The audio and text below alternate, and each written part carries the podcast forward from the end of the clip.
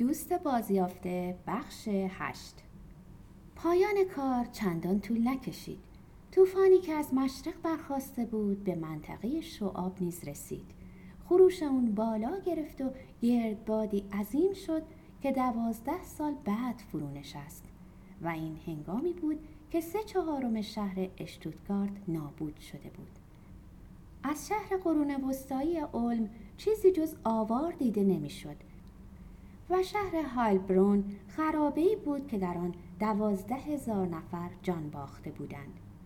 تعطیلات تابستون و همراه پدر مادرم در سوئیس گذراندم و هنگامی که به سر کلاس برگشتم واقعیت تلخ برای نخستین بار پس از جنگ اول جهانی به دبیرستان کارل الکساندر پا گذاشته بود. تا آن زمان گمان می کردم این دبیرستان پایگاهی برای علوم انسانی تلقی می شد که افکار عامه پسند هرگز نتونسته بود در آن رخنه کنه و تکنولوژی و سیاست رو در آن رسوخ بده. در این مدرسه هنوز هومر، هوراس، ویرژیل بیش از همه مخترعان و اربابان جهان اهمیت داشتند. درسته که در جنگ گذشته صد نفری از دانش آموزای مدرسه کشته شده بودند اما چنین می نمود که این جنگ جنگ های اسپارت یا ترموپیل بوده برای آن عده مرگ در راه وطن پیروی از سنتی کهن بود و نه چیز دیگر.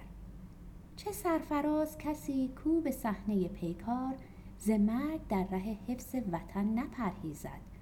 چه پست بیوطنی که از سر تناسانی ز خاک پاک وطن بزدلانه بگریزد. اما شرکت در گیرودارهای سیاسی چیز دیگه ای بود. چگونه می‌شد از ما توقع داشت که در جریان رویدادهای روز باشیم در حالی که درس تاریخی که دبیرانمون به ما میآموختند هیچ کدام از رویدادهای بعد از سال 1870 رو در بر نمی گرفت.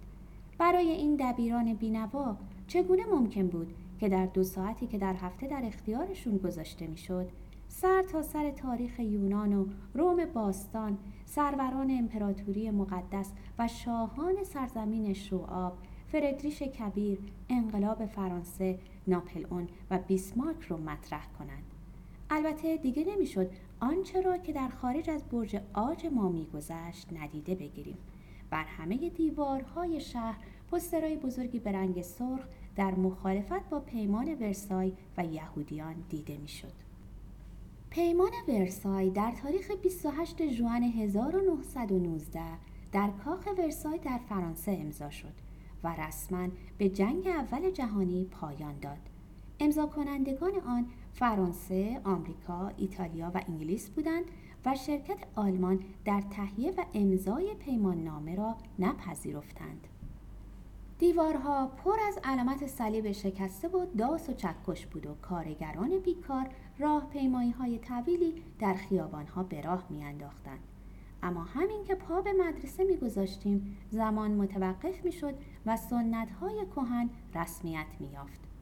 در عواسط سپتامبر سرکله یه دبیر تازه تاریخ به نام هر پومپسکی پیدا شد شاید اولین دبیر اهل پروس بود که در مدرسه ما درس می‌داد لحجه او که کلمات را تند و بریده بریده ادا می کرد برای ما که گوشمان به طرز صحبت آرام و روستاییوار شعاب عادت داشت غریب جلوه می کرد. درس خود رو چنین شروع کرد.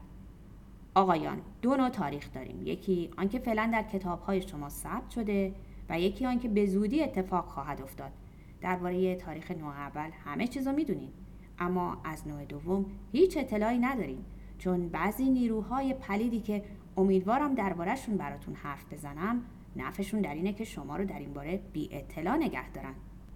فعلا این نیروها رو که در همه جا آمریکا، آلمان و به ویژه در روسیه فعالند نیروهای پلید مینامیم.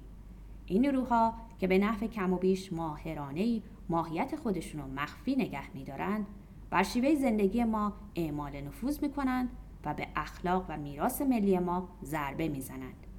می‌پرسین کدوم میراث ملی؟ از خود سوال می‌کنین که درباره چی می‌خوام حرف بزنم؟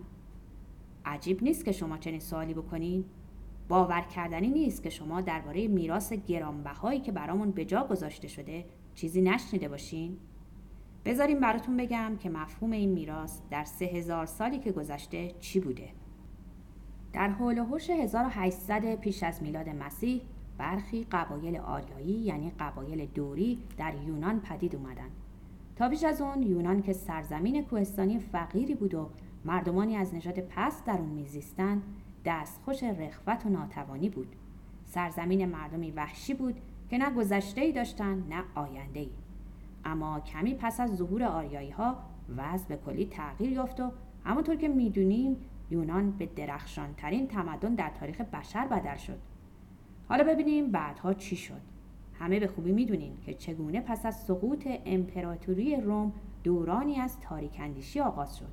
فکر می‌کنین تصادفیه که کمی پس از ورود امپراتوران ژرمنی به ایتالیا رونسانس پدید اومد؟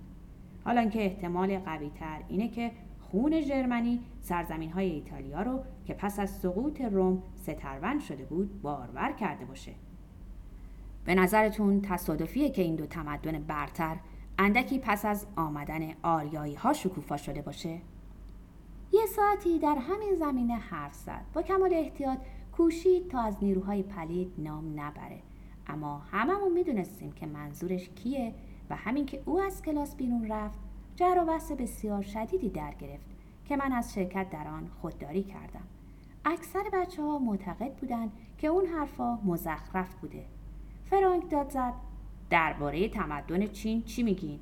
تمدن مصر تمدن اینکاها در آمریکای جنوبی. مثل اینکه این احمق تا حالا اسم راونا رو نشنیده.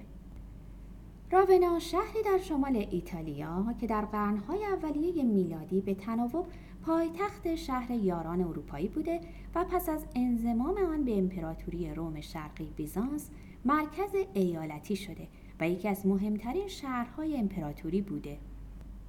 چند نفر دیگه از بچه ها به ویژه اونایی که از دیگران بازیگوشتر بودن گفتند که در تئوری دبیر تازه تاریخ حقایقی وجود داره. در غیر این صورت ترقی اسرارآمیز یونان پس از ورود قبایل دوری رو چطور میشه توجیه کرد؟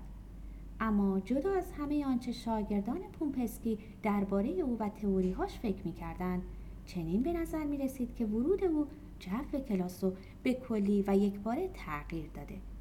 آن هنگام کسی با من برخورد خاصی نکرده بود و هرچی بود همون رفتارهای عادی میان نوجوانانی از قشرهای مختلف اجتماع با منافع متفاوت بود. به نظر می رسید که هیچ کس موضع خاصی در قبال من نداره و هرگز با تعصب دینی یا نژادی از سوی هیچ کس مواجه نشده بودم. اما فردای اون روز هنگام ورود به مدرسه از پشت در کلاس سر و صدای جر و بحثی بسیار شدید به گوشم رسید. شنیدم که می‌گفتند یهودیا یهودیا.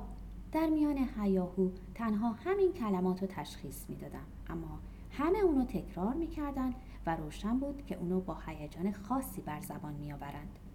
در رو باز کردم و جر و بحث به یک باره قطع شد. شش هفت نفر از بچه ها به صورت گروهی کنار هم ایستاده بودند. به من خیره شدند.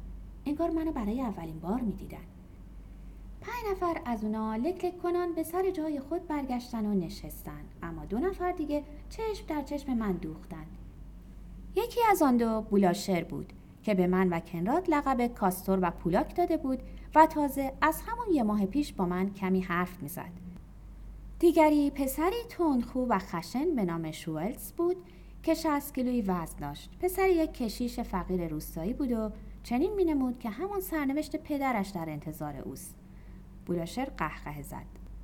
از آن قهقه های احمقانه که بعضی از آدم ها در باغ وش به هنگام دیدن یک میمون سر میدن اما شوئلز با حالت کسی که بوی بدی به بینیش خورده دماغشو گرفت و به نحوی تحریک آمیز به من خیره شد.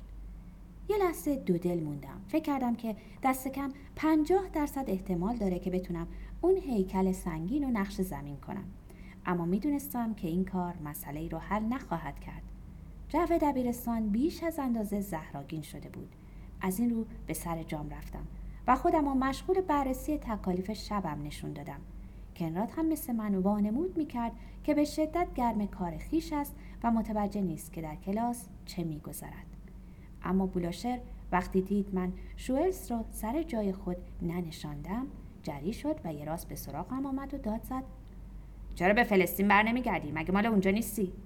سپس اعلامیه کوچکی از جیب خود بیرون آورد. با آب دهان تر کرد و جلوی من روی میز چسباند. نوشته اعلامیه این بود. هموطنان بیدار شوید. یهودیان آلمان را تباه کردند. بهش گفتم برش دار گفت خودت برش دار اما بدون که اگه دست به اون بزنی داغونت می‌کنیم. لحظه حساسی بود. اکثر بچه ها از جمله کنراد از جای خود بلند شده بودن و واقعی رو انتظار میکشیدن. این بار چنان ترسی بر من چیره شده بود که جایی برای دودلی باقی نمیگذاشت. بین پیروزی و مرگ باید یکی رو انتخاب می‌کردم. با تمام نیروم ضربه‌ای به صورت بولاشر زدم. لحظه تعادلش رو از دست داد. بعد به طرف من اومد.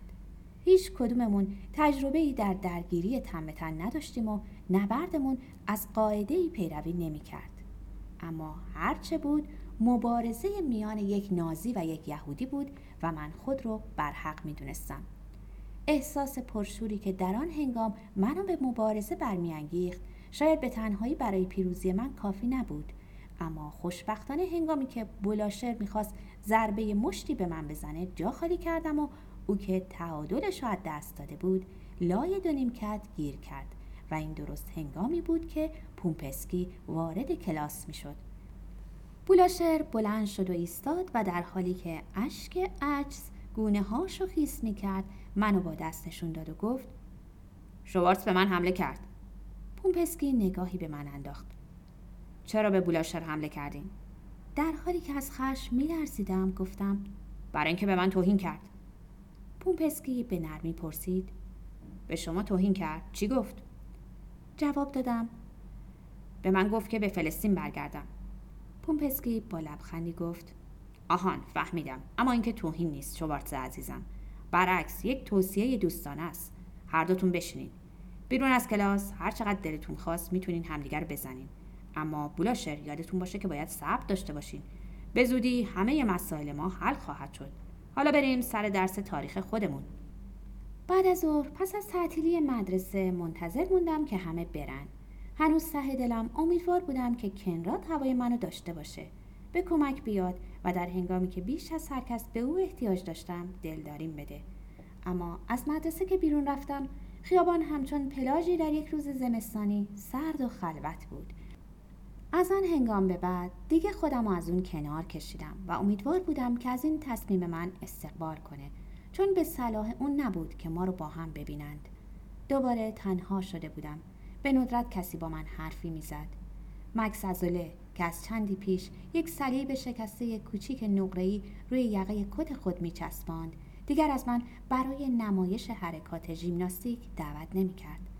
به نظر می رسید که دبیران قدیمی هم من از یاد بردن و من تا اندازه از این بس خوشحال بودم.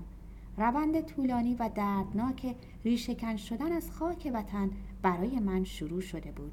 از همان هنگام روشنی هایی که در زندگی راهنمای من بود کم کم افول می کرد